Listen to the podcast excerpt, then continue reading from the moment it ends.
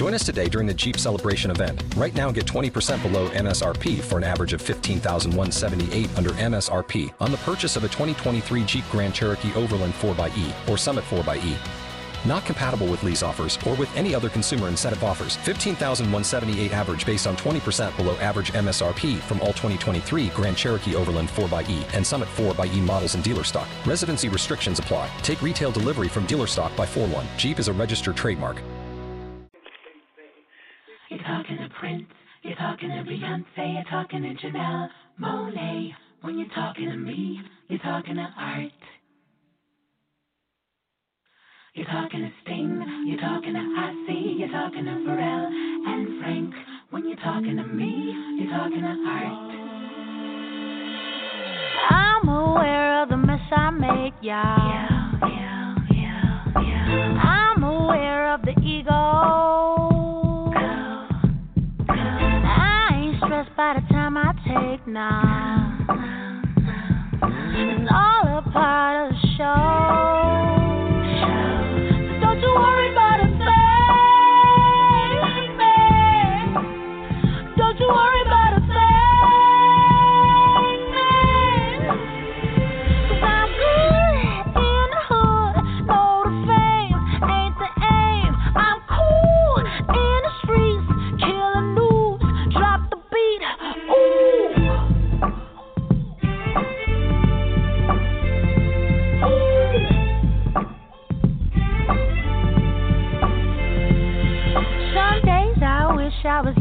Drake, yeah. yeah, yeah, yeah. Truth is, I got a bit of both. Cause I wasn't born with the funk to fake now. Fuck fanfare for the fall.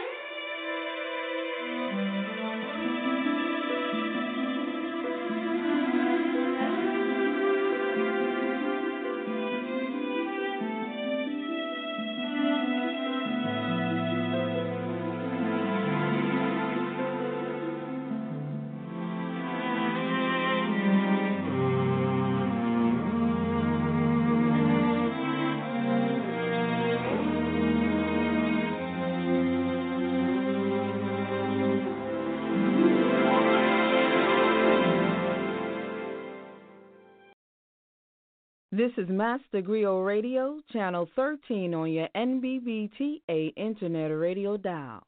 I'm Jacqueline Taylor Adams, and I am your host for this moment in time. It's time for purpose driven words, shaping thoughts, building minds, true wealth, communities, and legacies. If my words had wings, they'd fly to you each day.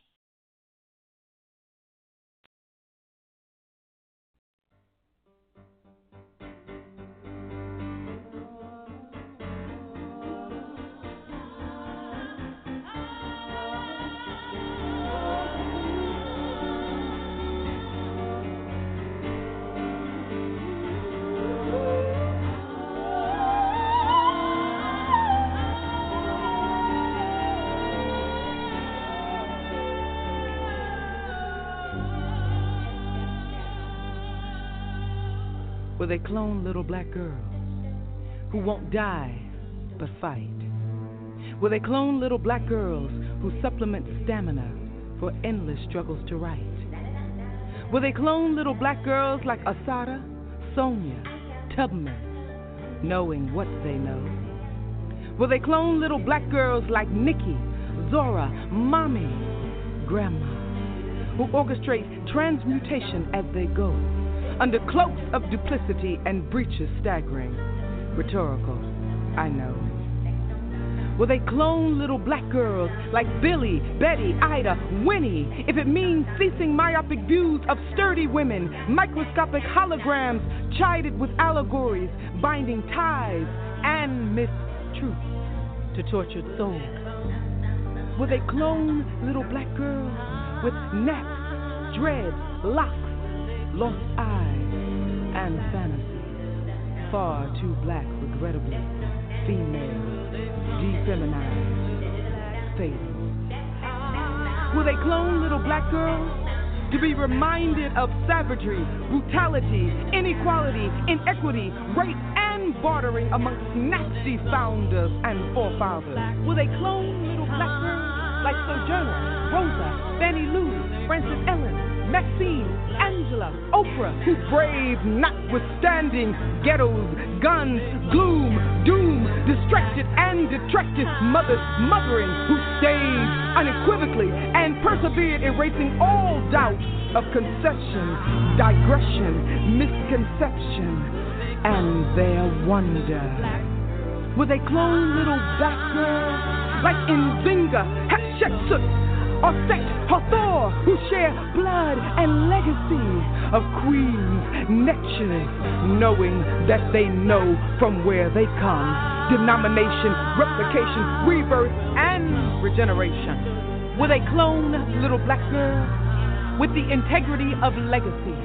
Little black girls like me that won't die but fight. Will they clone little black girls? Hmm, I know that's right.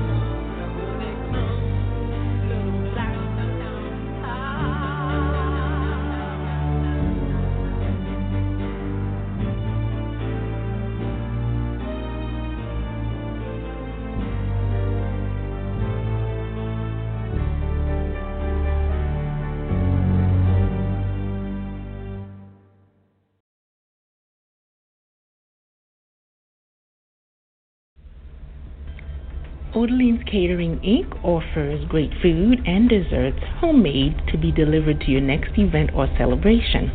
You can choose to pick up or deliver. Book your next appointment today with Odeline's Catering Inc. at 646 657 6640. Let us bring taste to your next celebration.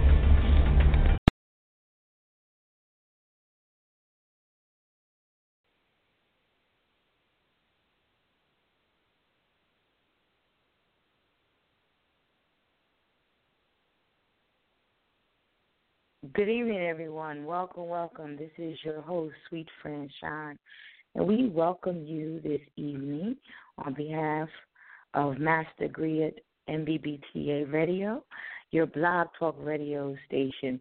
We are excited to be here this evening. We are produced by the lovely Jacqueline Adams Taylor, who's on the line. Um, and is going to make sure Kara Adams. I always do that, don't I, Jacqueline?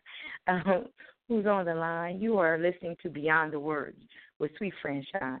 This is where we talk about spoken word and going beyond the performance of spoken word, and where we talk about evolving and pushing the spoken word through and increasing the spoken word energy and industry. We want people to respect the spoken word. We want them to understand us as artists and want them, most importantly, to understand we are professional entertainers like everyone else and um, educators as well through our work.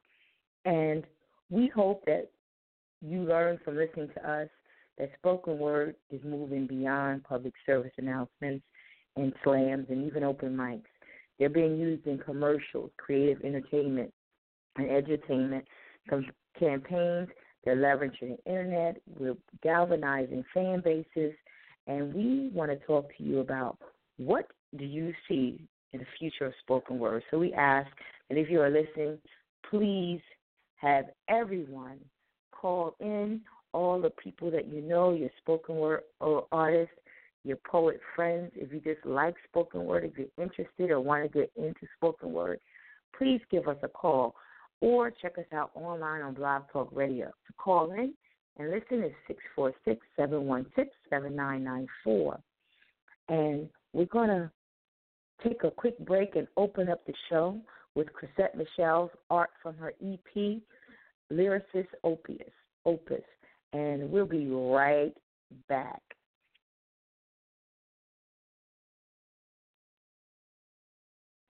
You're talking to Prince, you're talking to Beyonce, you're talking to Janelle Monáe. When you're talking to me, you're talking to art. You're talking to Sting, you're talking to Ozzy, you're talking to Pharrell and Frank. When you're talking to me, you're talking to art. I'm aware of the mess I make, y'all. Yeah, yeah, yeah, yeah. I'm aware of the ego.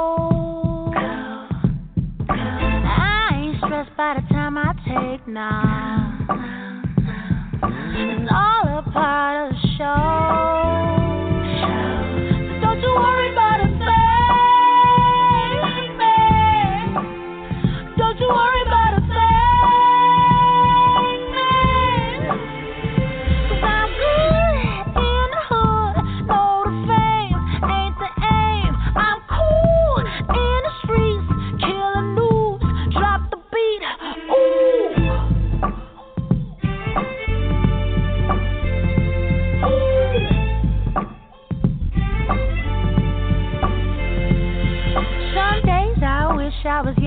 Or yeah. Yeah, yeah, yeah. Truth is, I got a bit of both. Cause I wasn't born with the funk to fake now.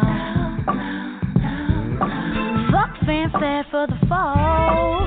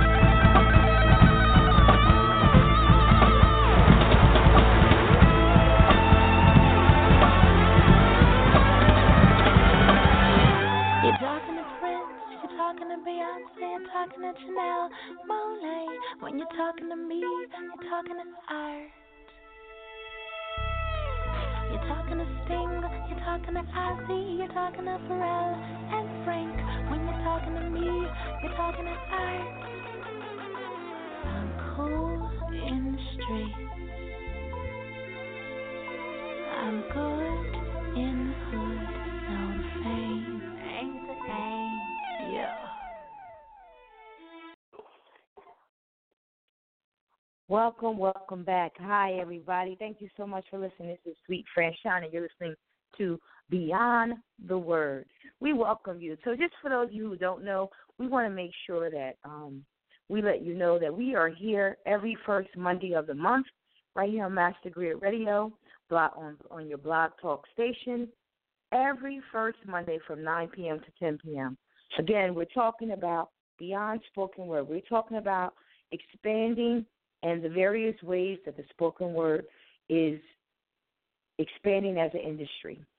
And we are so excited, as always, that we have such phenomenal guests that we're able to share with. And I would like to welcome back to our show the phenomenal Lois Moses, who just had the hard hitting drama. Um, excuse me, I have a little cold today um, Say That He Had More Than a Dream that played September 30th through October 9th. My first Bless world you. theater ensemble. Thank you so much. It was your world premiere. I heard, and I apologize. I end up having gigs. I had, you know, I'm disappointed that I didn't make it. Um, I end up having gigs that I had forgot about and a commitment, family commitment. But I sent two people to go see it. I bought two tickets for a couple of friends to you. see it. Yes, and they said it was amazing. Like they told me, they said, "Suite, it's definitely something that I see why you sent us." It was a birthday gift. I said, "Well, I can't make it, so I like to support. So can you at least go on my behalf?" And they said it was absolutely phenomenal. I think they went the last Sunday um, that it played. Um, I think that was the date we picked because that's when I wanted to go. Oh yeah, that was the day. yes, yes. So we want to hear all about it. I know that you use poetry in the play. I want to hear how you did that. And most importantly, this is what I heard. Now I can only go by what I heard, and you tell me. Heard you had the entire cast and audience in tears. Tell me all about that with that closing piece as well. And Well, welcome, I mean, by the way. oh, thank you, and thank you for having me back. Oh, I I mean, appreciate it. It's absolutely incredible piece, uh, experience, and you know, I guess I've sort of coined it as sort of a love sonnet to Dr. King, and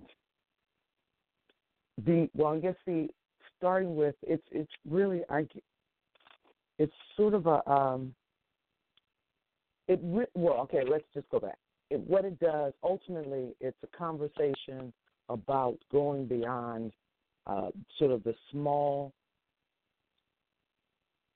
the this is and and you know part of it is I'm still filled. But the bottom line is that this has been this is in a country that has sort of deified him after he was demonized terrorized and um you know and for ultimately in the end deciding that he would speak up against something um, against the war, against racism, poverty, and militarism. And when he made that Mhm. decision, he knew that it would probably cost him his life because, um, you know, it was at that point, not only was it unacceptable, they expected him to stay within the realm of civil rights, but he was speaking uh, for a larger transformation for humanity. Um, Yeah. and so, in the end, this is really a conversation about honoring the sacrifices that not only he made, but those in, particularly in the civil rights movement, who were willing to give everything, including their lives, for what they believed in.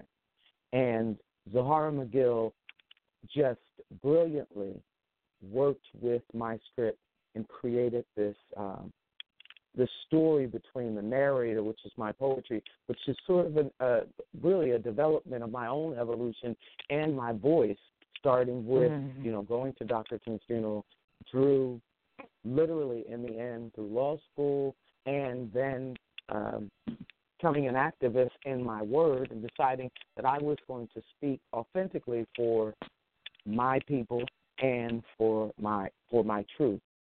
So let's let's talk about that. Mhm. Can I pause you one second? absolutely. Let's talk about that because I'm in my part of my evolution as well, and it's really interesting to me because when I started this um, journey, I came up with peace, love, and poetry because I really believed in universalism as that we could all come together, and I do, still do to some degree, but you know, it's always resonated with me, and even more so about my people and being an advocate for my people, and I always have, and now that it's being more expressive in our art. So, can you tell those who are listening, share a little bit more about what that means to you and how you came to that point to decide to include it in your art expression and what it does for you personally and professionally? Are there any sacrifices? I mean, I think there's some level of sacrifice in that, like, you know, um, when you decide to do that. So, can you share more? Well, I think that it's always been. Um, I mean, my art has sort of just been the culmination of how of my kind of my truth in my life, which has always been about speaking truth to power. I mean, starting Mhm. With uh, being in a, a pretty politically active household, campaigning for, like I said before, Shirley Chisholm, um, marching against, the Vietnam War. Uh, you know, just so it's been, uh, you know, even in my art at at, um, at University of Pittsburgh, we had uh, marches for tenure for professors. You know, we did sit-ins at and poetry performance um, sit-ins at um, UCLA for not only professors but also for more um, for more substantive work for African Americans. And so it's always been a part of my life. What the I guess the reason the poetry became sort of the center of it was because I found that as an artist, the, I wasn't getting the roles, nor was I going to do the roles that Mm. Did not speak to not only my truth but also my reality in terms of my history. I found, Mm. particularly in Los Angeles, there weren't roles written for African American women. So, and um, certainly not roles that I was uh, comfortable with, and I was not going to play a hoochie or a drug addict or uh, you know or a mammy.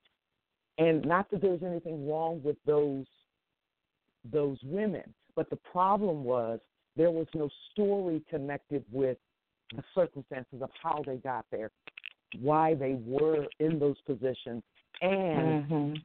what you know, and what was to be done. Because one thing for me, poetry not only has to do the problem, but it also has to provide some insight toward some kind of path beyond it, or some education, or some kind of change. So Mhm. for me, poetry was a natural sort of progression because I wasn't going to do what I didn't believe in. So I realized that I had to be the author of my own stories, and um, that Mhm. you know, and I've been writing since I was um, six years old, and I'm a I literally had a great aunt who was a published poet named Louise Moses. My father's a poet, so for me, this has been legacy, and I have my great grandparents were activists, and um, friends with Booker T. Washington started businesses, the whole in terms of the community educators. So, and I even had a great aunt in L.A. who was a lobbyist for 50 years, who was at the Voting Rights Act signing and the Civil Rights Act signing, marching on literally marching up to the Capitol every day with the National Negro Council of Women. So for me, I- feel I am not only accountable, but you know, in terms of the legacy, I don't feel that I have a right to do anything less based on not only what they were willing to do, but also, um, you know, the path that they cleared for me. So I'm not only am I accountable, but you know, I feel I'm responsible. Uh, I have to be responsible to not only the word but the legacy. So poetry for me is activism, truth telling. There is no, Yes. uh, you know, I can't negotiate, can't negotiate around that. And this piece has just sort of upped the game for me, which Mhm. is uh, an incredible place for me to be because I'm, you know, and and I think at a certain age when you begin to realize, you know, that um, there is no such thing as, um, you know, we talk about First Amendment rights, but with the level of hypocrisy and uh, what's going on, if you want to go all the way to the left, you know, to the right, maybe we can go, you know, we can go all the way to the left too. You know, they want to, Mhm, mhm. and that's where I am at this point. You know, I own it, as they say. Give thanks.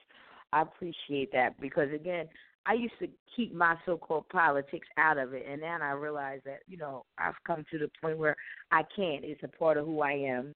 It's Mhm. a part of my belief system, my values. In In order to be totally authentic to myself, that I have to speak on those things that um I have to speak on it. So I have to tell my stories as I know it. So um and in that Because it's not you, who?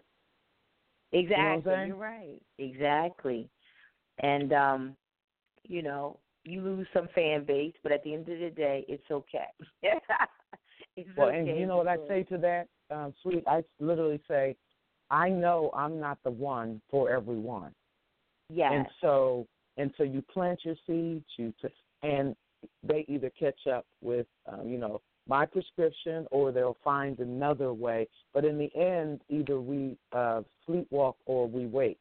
And That's right. um, hopefully, you know, and I know my job is I'm trying to be um, an awakener, as they would, you know, that's the word I mean. But that's that's my job. And also, I have two nieces that um, that who who I have to be for them in Mm. terms of not only creating a world but also creating an understanding of who they are. Because for one, for what I under, what I understand is that it was way too long for me to really get the sense of the power and the contribution of African American women. It, you know, substantively, I mean, I had to find that in undergrad. Fortunately, in Black Studies program with Vernell Lillie and Rob Penny, and what I found was I was so angry because I didn't know all of these incredible women, you know, the Fannie Lou Hamers, the writers Toni Morrison, Sonia Sanchez, all of these warriors, you know, Mhm. these she warriors. And Yes. and that there was something about that that really shifted and changed my whole understanding of myself and what you know and what within me that I could not only bring about but that I could use to um, to declare. In other words, I would I could declare my my understanding of myself, but I could tell people who I was rather than living in a world where I was defined by stories and realities that did not not only make sense to me, but did not represent who I was. And that's my job for those who are coming behind me. And so part of this this piece that I'm writing is also for my nieces and for the younger generation, because for one thing, if if nothing else that has come out in this this piece, particularly for the younger generation, is to show them not only what they're not being told, but also to show them the parallels. Because at one point, Martin Luther King says, 100 years later, and the Negro still is not free. And that speech right. was done in 1963. Mm. You know, so this is 2016. Most of the stuff that's in the play, we he could be saying now, Yes. and that's frightening. Yes, it's very frightening. It's sad and it's frightening, and it's that you know I don't know what kind of slumber um, we we seem to be walking in, but I'm I'm grateful for what you're sharing and your voice and your your guidance and leadership, um, and you carrying the torch. Uh, it's just amazing. So tell us more about. Um, I, I want I want to dig beyond just. Tell me about the cast. Tell me about um, if you're going to do it again. Um, tell me what's next with this because I heard that this needs to keep. I heard that it's not enough. We need to see this again. And how can Wow. people help or support to make sure that it'll be worth your time, energy, and money to do it again? Well, that all of that stuff. I mean, at this point, uh, Zahara and I are um, resting for a couple days or a day or two, and I mean, there's actually there's lots of buzz around not only bringing back Philadelphia, but um, you know, taking it on the road and having other opportunities. So, you know, at this point, there's a great possibility that it will come back here and also um, other venues. So right now, I mean, I the cast, I can, I could not have written a better script, and it speaks also to the talent that Zahara McGill has as a casting director, and also the honor and the respect that actors have for her, because not only they showed up, the you know, I, I literally just finished watching the uh, the video of it, and Mhm. because you know, as an actor, I don't get to see it because I'm backstage at the time, and just blew me away. I feel so blessed to have the cast, and not only that, but the beautiful thing about it was how I watched not only the cast begin to own the characters, but also take on this energy that was in some of the comments that I've seen them um, share on Facebook. Um, I'm Mhm. still humbled by and moved because in the end, it's a small amount of because part of this play is not only to awaken but also to push people to do their own research, to begin to educate themselves, and mm-hmm. that's what I'm hearing. Not only not only to find out more about the spirit, but also the world that you're living in to be, become better and critical thinkers, but also to decide what you are going to do to the water is a testimony of mm. those African American warriors, ancestors who jumped into the water, named and unnamed, so Yes. that we could have, so that there could be room for our salvation. So in help the us end, help people is- understand that a little bit more if you don't mind. We I don't want to Oh. presume that people know what that means. So can you Oh, can you well, you mean jumped into the, that whole kind of thing? Well, this, yes, that whole type jumped into the water. Mhm. Well, jumped into the water is really a, uh, the theme of jumping into the water is to go back. It's when you think of the Middle Passage, there were those men and women who jumped in the water, and which is really the supreme sacrifice when you are giving your life for something that's. And this is this is my poem, my interpretation of it, and the story that I'm telling. And I'm telling these the stories about these ancestors who jumped overboard because as African people coming from the continent, there we our understanding of the world, particularly our worldview, had to do with one. I mean, we you know we have obviously the supreme being, but we also have ancestors, which is sort of another realm of connection. When we leave here, we Mhm. we move into the space in which there is an ability to access and communicate with spirits and energy. And so Yes. part of the story is those who jumped overboard, jumped overboard knowingly because of their vision and understanding of what they were moving towards, which, you know, is not a far stretch when you're laid out on a boat like that and you're lit, you Mhm. knew that where you were going couldn't it couldn't get any better, certainly and how could it get worse? So in making Yeah. that supreme sacrifice, it is of the highest courage that they did that in terms of giving their lives for us so that they could be a conduit for us to understand not only once we got here to remind us of who we were, where we came from, but also to help us through and guide us through, you know, supporting the resistance and also that our, our uh, continued push towards freedom and liberation. So the jumped into the water is also thematic in the sense that any any of us who step up to take a stand for what is best and what in our community to liberate our community. I mean, par and course, Nat Turner jumped into the Yes. water.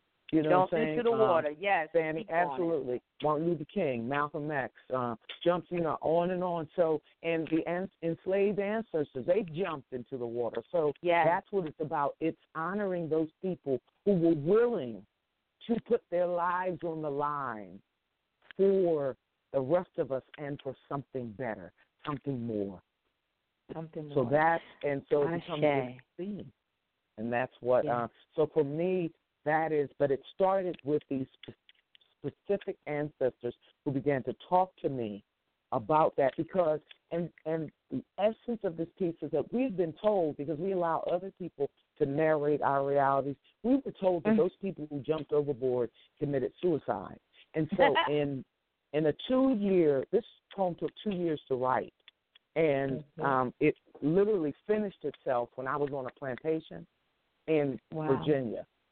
So and I heard I mean they literally came through me. But what I began to understand was they did they did not commit suicide. What they did was and if you think about water, you think about water in in African traditions, particularly Yoruba, water is the sickness is Yemanja, which is signification of new birth rebirth and also the mother.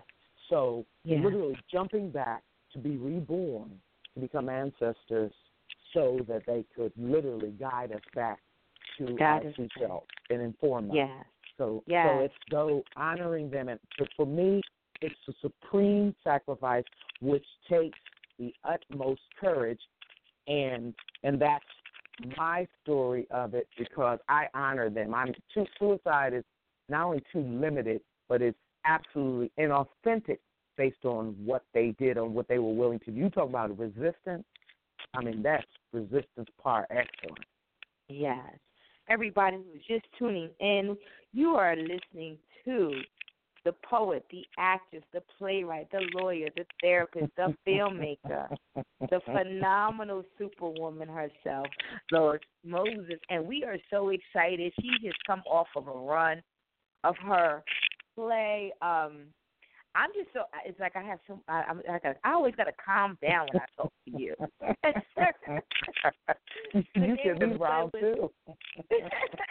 to saying that he had more than a dream, and um, it was directed by um, I always help me Zahara with Mc- Zahara, McGill. yeah. Zahara McGill, and um, it we are so excited that it may come back to Philadelphia and it may even travel, and we are just giving thanks for the story and her insight that, uh, especially about the jumping in the water. I just love that you expounded upon that for us, and I thank you. I know we have a couple of callers on the line. If you'd like to join us, we're going to take a a break and listen to one of Miss Moses' pieces today, her poetry pieces.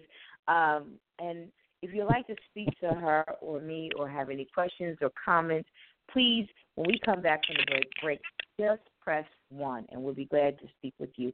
We thank you for listening.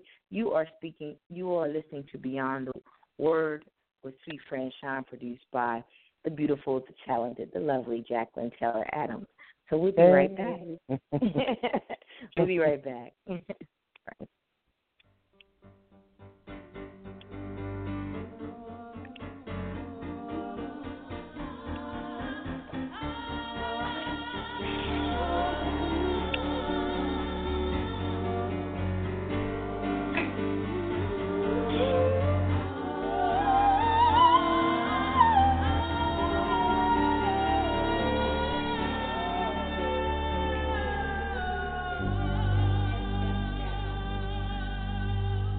they clone little black girls who won't die but fight.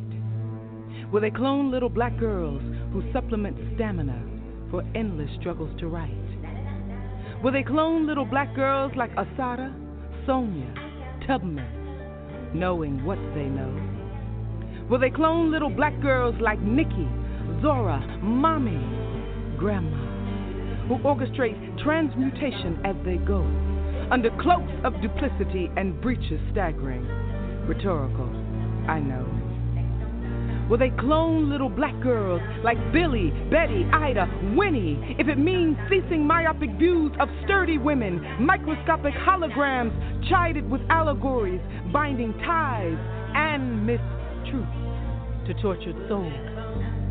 Will they clone little black girls with nets, dreads, locks, lost eyes, and fantasies. Far too black, regrettably, female, defeminized, fatal. Will they clone little black girls? To be reminded of savagery, brutality, inequality, inequity, rape, and bartering amongst nasty founders and forefathers. Will they clone little black girls like Sojourner, Rosa, Fannie Lou, Frances Ellen, Maxine, Angela, Oprah, who braved notwithstanding ghettos, guns, gloom, doom, distracted and detracted mothers mothering, who stayed unequivocally and persevered, erasing all doubt of concession, digression, misconception, and their wonder. With a clone little black girls like Nzinga, Hatshepsut, or Set Hathor, who share blood and legacy of queens, netches, knowing that they know from where they come. Denomination, replication, rebirth, and regeneration. Will they clone little black girls with the integrity of legacy? Little black girls like me that won't die but fight. Will they clone little black girls? Hmm. I know that's right.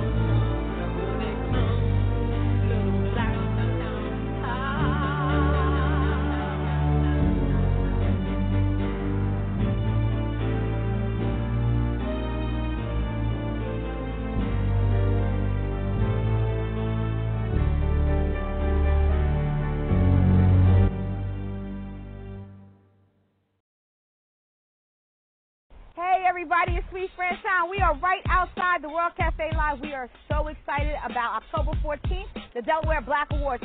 I am your co-host and executive producer. I hope to see you there. I'm gonna let you talk to the other hosts in the building. A million.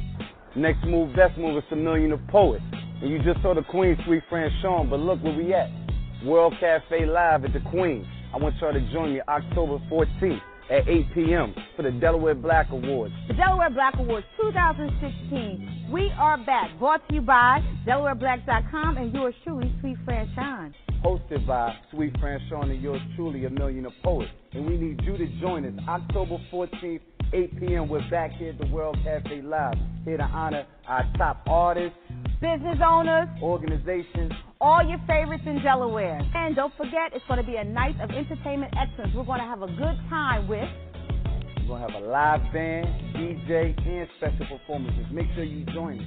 only for $25. A night of excellence. Look good, feel good, because we're going to be all good. World Cafe Live, you ready? I'm ready. Let's go. Let's go.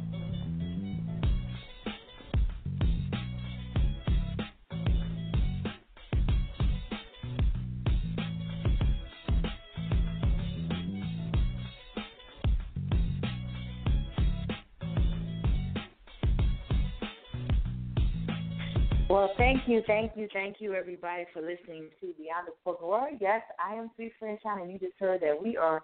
I am the host and executive producer um, of the Delaware Black Awards, and we are so glad that that's happening this Friday. We hope you can join us. But I just like to say, you just listened to before the commercial break. We have Lois Moses, who just we just listened to was a clone little black girl, and I want to tell you. I made sure that I was cloning my ancestors because I named well, Sister Assata is not an ancestor yet, thank God. But I my daughter's name is Assata. I named her Assata. And my granddaughter's name is Zora after Zora Neale Hurston. So I'm so glad to hear them mentioned in your poem. so that is always exciting. Always um because I knew it was important that they had names of strength. And I'll tell Mm. you, when I tell you though that pe- everyone, you should be very naming our children is an important, important, important part of this um, life. It's important, and I am so grateful that without having any family to teach me that that uh, divine wisdom, blessed me to know that it was important. And when I tell you my, they are all of that. all of Absolutely. They, my daughter children live quiet. into. Yeah, they Yes. live into what My you daughter is quiet and resilient and a strong fighter, just like Assata. And Wow. my granddaughter, when I tell you, full of fire and fight and love words and music like Zora and like to shake her fancy and sassy as she can be. I'm telling you. I said, well, I knew, I know that to be true. And sometimes I just go, all right, Sister Zora, knowing that, you know, what you trying to tell me to this little person right here, you know. So those things are so important. So um, thank you for that. That's an amazing poem. And thank you, everybody, for listening. I understand we have a caller um, that's on the line. Hi, how are you? You're you're on the line now.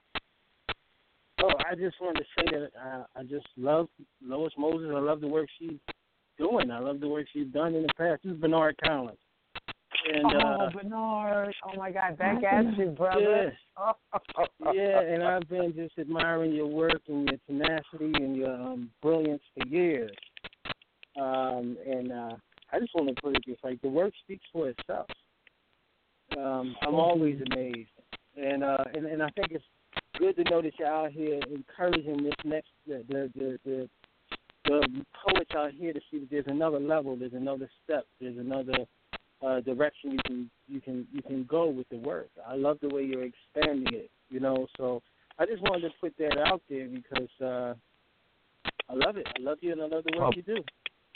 And Bernard is back at you. And folks know that this was one of the poet warriors we were. Oh my God, we were out there together for a long time. And he is also the he has the amazing gift that I wish that God had put on my head. The gift of telling the stories through his fans and through the visual medium, which is if you haven't seen his work, profound, profound. The statement uh, I mean, not only the craftsmanship, but also the power of the statement and how he finds not only the he finds the multitude of the beauty inside, the pain and the beauty outside. It's it's. I mean, Bernard, I'm always on your site. I'm telling you, looking Oh, forward wow. your pictures. Thank oh you my so God! much. Thank you so much. Please, Yeah. I'm hoping. I'm hoping that maybe we can get together at some point and I can do use some of your pictures in my in my piece. Oh yeah. Oh yeah. Cool. Oh, we yeah. will be in touch. You know, Because I've been So- thinking about that in terms of the conversation. I love it. it, and we done spoken into existence. So, so ladies and gentlemen, it's going to happen. Absolutely. You know, Yes. It's going to happen. Well, peace and blessings. I just want to put that positive energy out there to you um, and to the audience, and just you know appreciate what you have, what we have, and the artists that are right in front of you. That's all I wanted to say in general. Just appreciate the talent while it's here. You know, Yeah. um, so many artists have passed on. You know, it's Yeah. interesting. I see an artist like Prince, and you said, and, and and what's fascinating to me is not the the brilliant music that he put together, is the philanthropic work that he's doing, Thank you. the And causes that he he Mhm. believed in. I'm looking at him saying, you know what? There was something going on with this guy. And- somebody that you could, you know, you could get behind. But in the So- sad, the scary part too, what what, and this is actually the case for quite a few people who are, seem to be disappearing, and so, and you know, and Prince, even Van Jones talks about the fact that he kept that quiet because you know there is something about when uh when those who have access to not only the public but also finances begin to do things real substantive act- activist things that they become a Uh-huh. little um, dangerous and scary. So, and that's why in the end there's a piece where Stokely talks about in the play that we have to protect our leaders.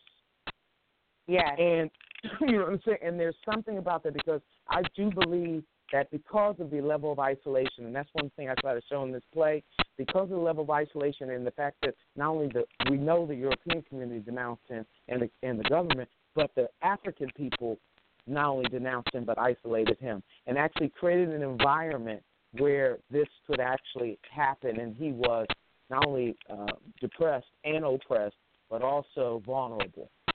That's right. So you know what I'm saying? So and I think that you you make an incredible point and we have to begin to um, really think about that as we um, you know, as we begin to move as a people, how are we going to Mhm. support and protect those people that are not only willing to stand up or willing to, um, you know, put up? Like Stokely says, if you ain't doing nothing, shut up. That's right. That's right. Absolutely. Absolutely. And you know, social media got a lot of people talking and ain't doing nothing. So, but Mhm. before we go on, let's Brother Bernard, welcome. How are you? Thank you for calling in. Can you please tell our listeners who you are, since we're having this great conversation and everybody may not know who they're talking Oh, talking. sure. Well, well, my name is Bernard Collins. I've been in the poetry scene doing poetry for, uh, um, I don't know, a lot of years. I'll just put it as a lot of years. But um, but I've been blessed to uh, to um, to share my work on uh, several stages in uh, Philadelphia and uh, New York and um, you know and beyond. Um, and um, also a visual artist. Uh, currently, um, on exhibit at the Painted Bride for the Bombay Sapphire exhibit Yeah. that's connected with Mm. Miami Basel. So it's like if Mm. you, you know, we put it in. It's like a jewelry show, but you know, but I'm in there with some amazing, amazing artists. I mean, I met a brother from Brazil that was incredible. There's a brother from DC uh, that's incredible. I posted some stuff on my site on um, my Facebook uh, site. Um, and, but um, if you check out Bombay Sapphire, you can see uh, their um, artisan series. You can see the work posted online.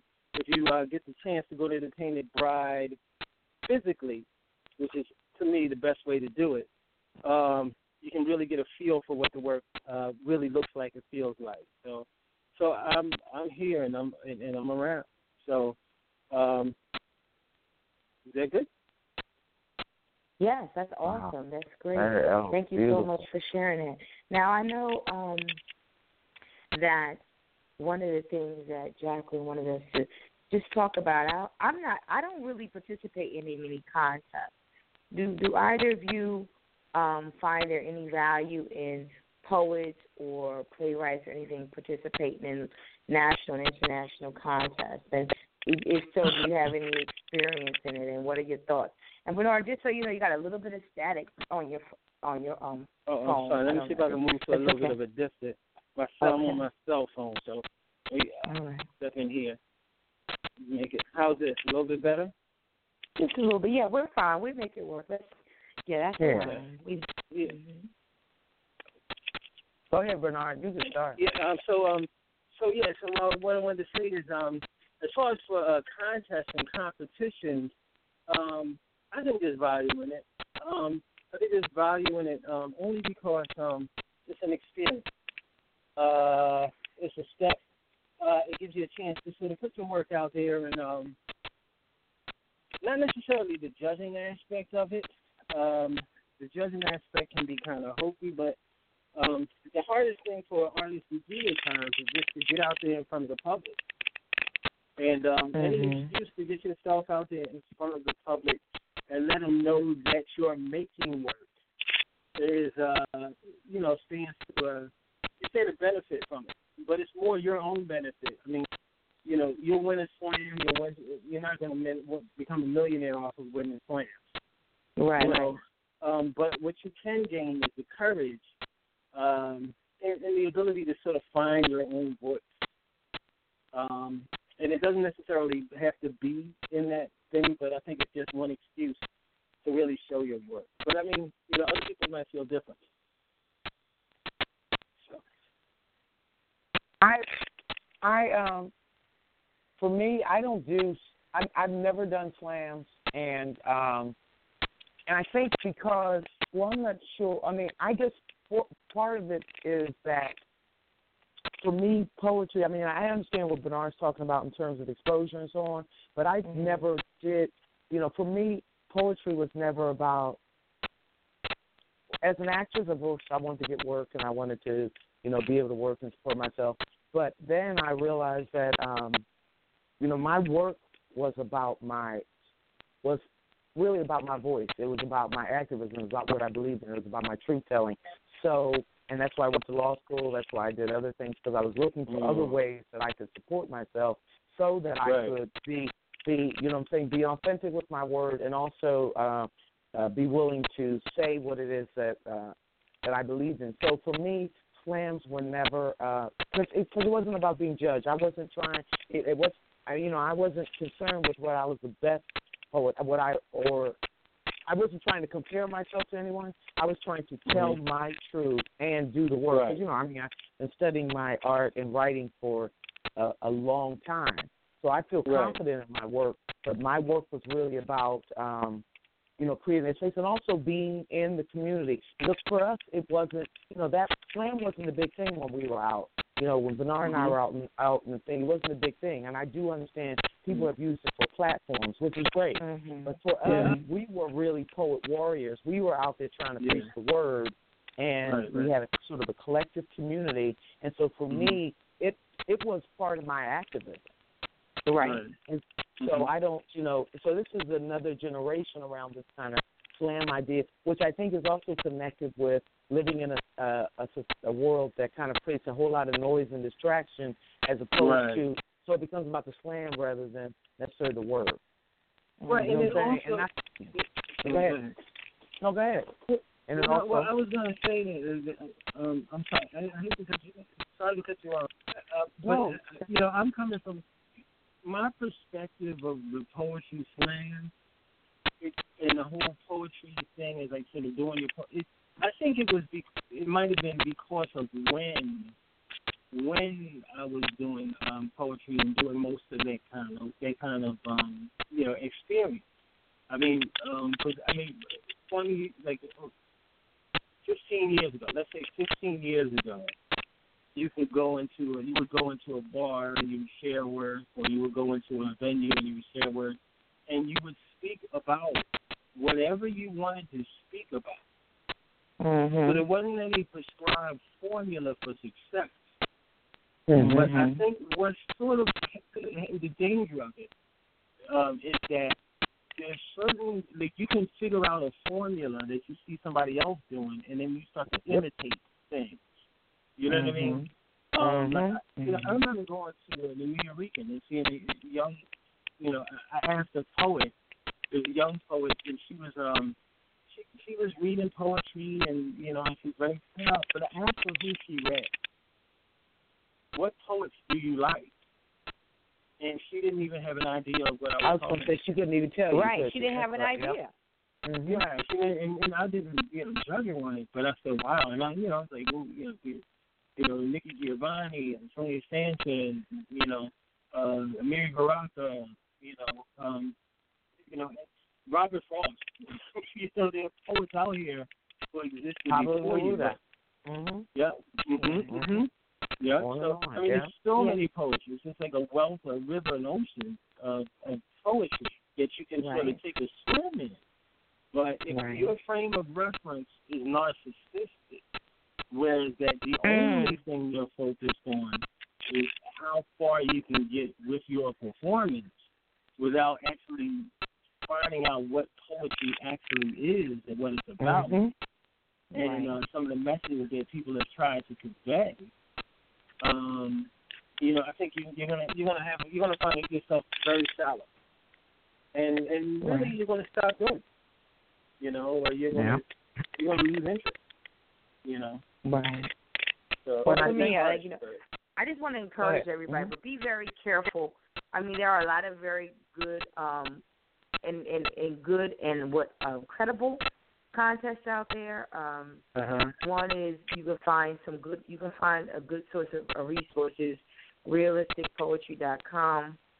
Um, That's a good one, and I think um, one was shortstack.com. There are a few credible ones, but be very careful because you get a lot of people that want to poetry, put in these so-called an, um, anthologies, and then they want you to pay hundreds of dollars to be oh published yeah. in them. Mhm. So be careful about those type of contests. Um, but I will say this that like you guys, I guess we all are creators and we we couldn't necessarily uh, find the things that we we wanted to use as a platform to share our voice. So we've all created our own, and um, Mhm. that's what we Mhm. have. And we've all created our own because again, I was never a slam poet either, and then what what- what tends to happen is I'll never forget I had a DJ who told me I wasn't really a poet.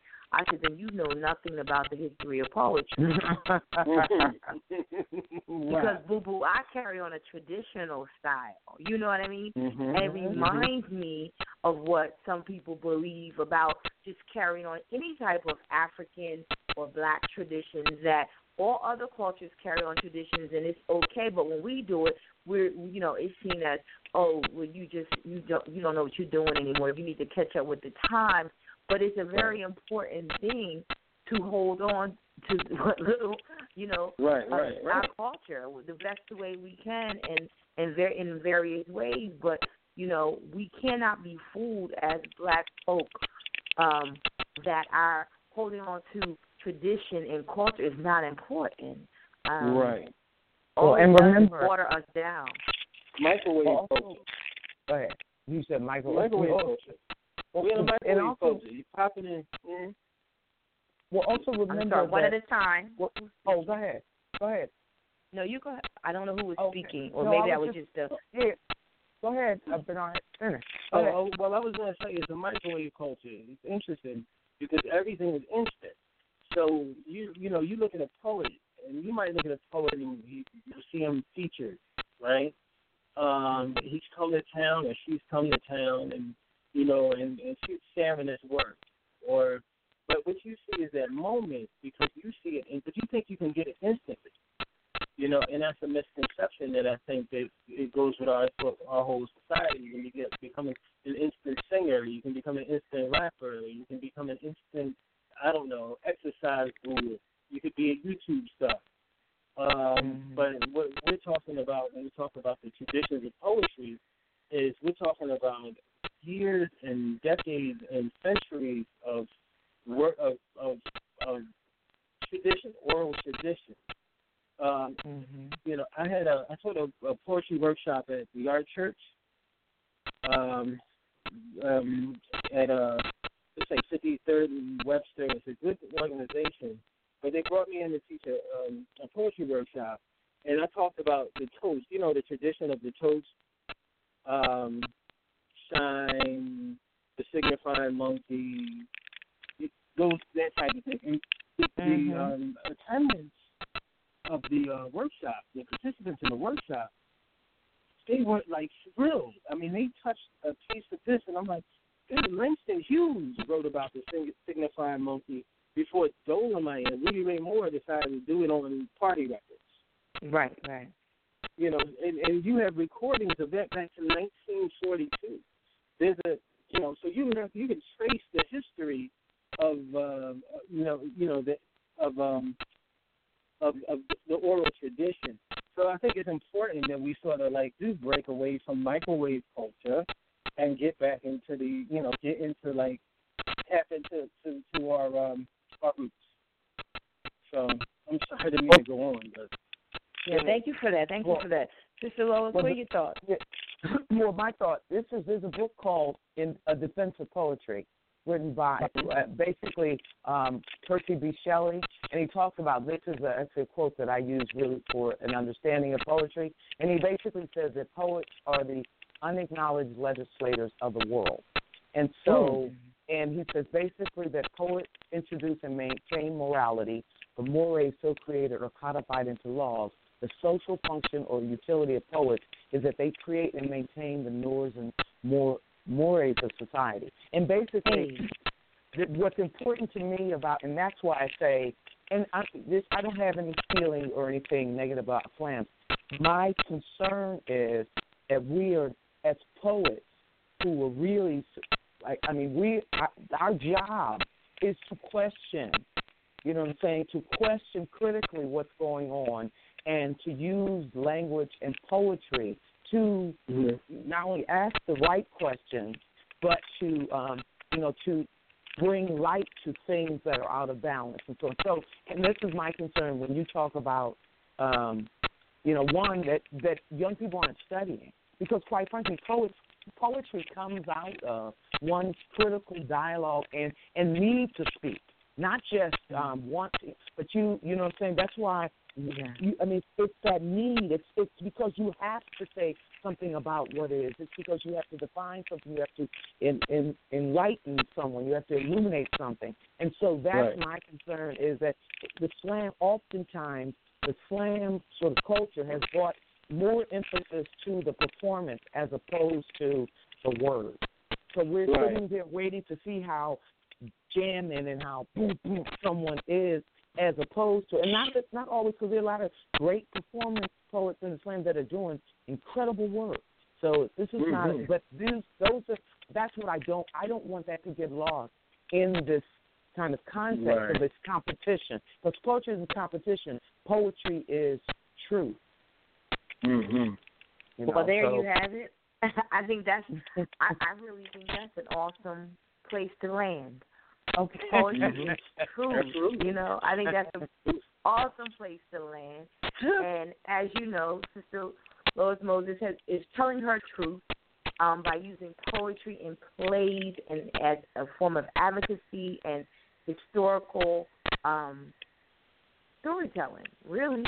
And And Brother Bernard Collins was with us also today. And Brother Bernard, so before we disconnect, before we say goodnight, because this hour goes fast when I'm talking to either one of you. it never goes this fast. I'm just looking at the clock like it's not 10 o'clock yet, and I'm getting in queue like it's after 10.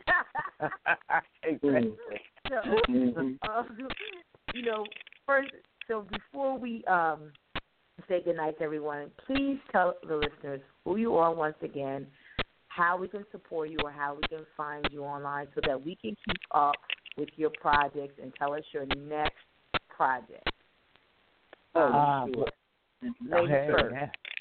Oh, I my my website is my name Lois Moses www.loismoses.com or just loismoses.com. I will be doing a reading at Robin's Bookstore on the 14th, hopefully debuting um, a new book, and um, and I'm supposed to be working with Zahara McGill over at uh, the at First Person Arts, and I think that's November 9th, but I'm not sure. But all of this will be on my website, loismoses.com. And look for, listen out to say that he had more than a dream somewhere near the theater near you. All right. Yes, yes, All right, all yes. right. Yes. Yes. Um, and uh, yes. Um, well, currently, I'm at, uh, my uh, work is on exhibit at uh, the Painted Bride. I have a painting on exhibit called Two Queens. Um, you can vote for it on uh, the um, BombaySapphire.com Artisan Series website. Um, so, um, you know, all the paintings are being voted on, that type of deal. Um, but um, aside from that, um, I'm putting an, exhibit up. It's going to be for um, the collective out of um, on Old York Road. Uh, the collective, a great company of poets, got together, bought a spot, independent, you know, doing their own thing. Awesome. Um, Huge. I've, um, yes.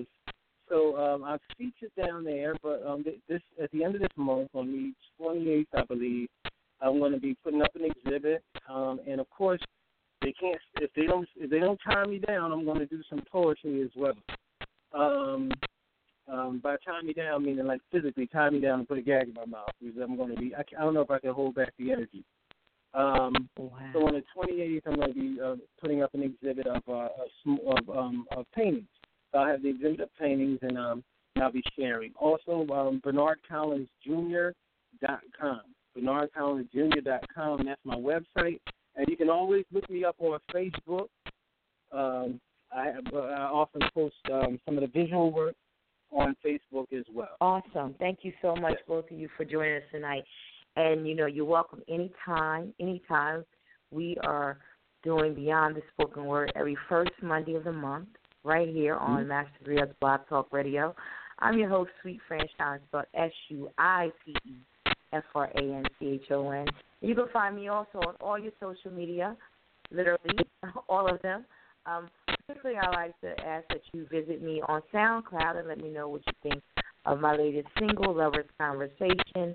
And I don't know if we have Field of Dreams on there, but we're, we're closing with one of my poems in my upcoming EP called Field of Dreams. And on behalf of Jacqueline Taylor Adams and all the family here at Master Griot Radio, we thank you so much for listening. We thank our guests specifically for your time, energy, and most importantly, what you give to us in the form of spoken word. Thank you so much. We're honored that you were with us tonight. For everyone Thank else, you. I wish you peace, love, and poetry. And uh, we look forward to sharing with you more. Peace and light, everybody. Peace and love. Take care.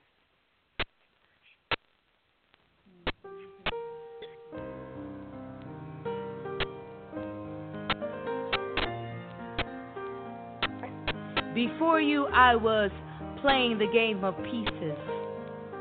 Pieces of men danced around the field of loneliness. Scattered pieces of defeat and brokenness. You blew in like a gentle breeze and scattered the remnants of those that turned out to be narcissistic and unbalanced. You brought with you sweet, sweet music, keeping rhythms of my heart's drumbeat, calming my emotions with a consistent bass line of straightforwardness and honesty. holding my hands to guide me out of the cluttered confusion of cheaters, liars, and emotional immaturity. Seeking me, seeing me, knowing me in a natural way.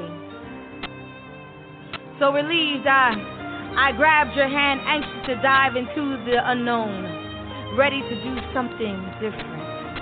I followed the drums, the familiar rhythm that agrees to my own heart's longing held on to the bass line and its anchoring of the harmonic framework yet to come.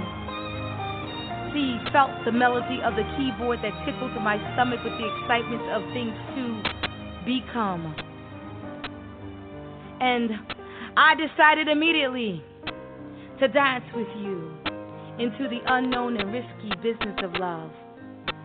Letting my soul lead as it tunes itself to the music of possibilities and hopefulness finally leaving behind broken pieces of men. Behold, stands a whole man that is leading the dance into a field of dreams.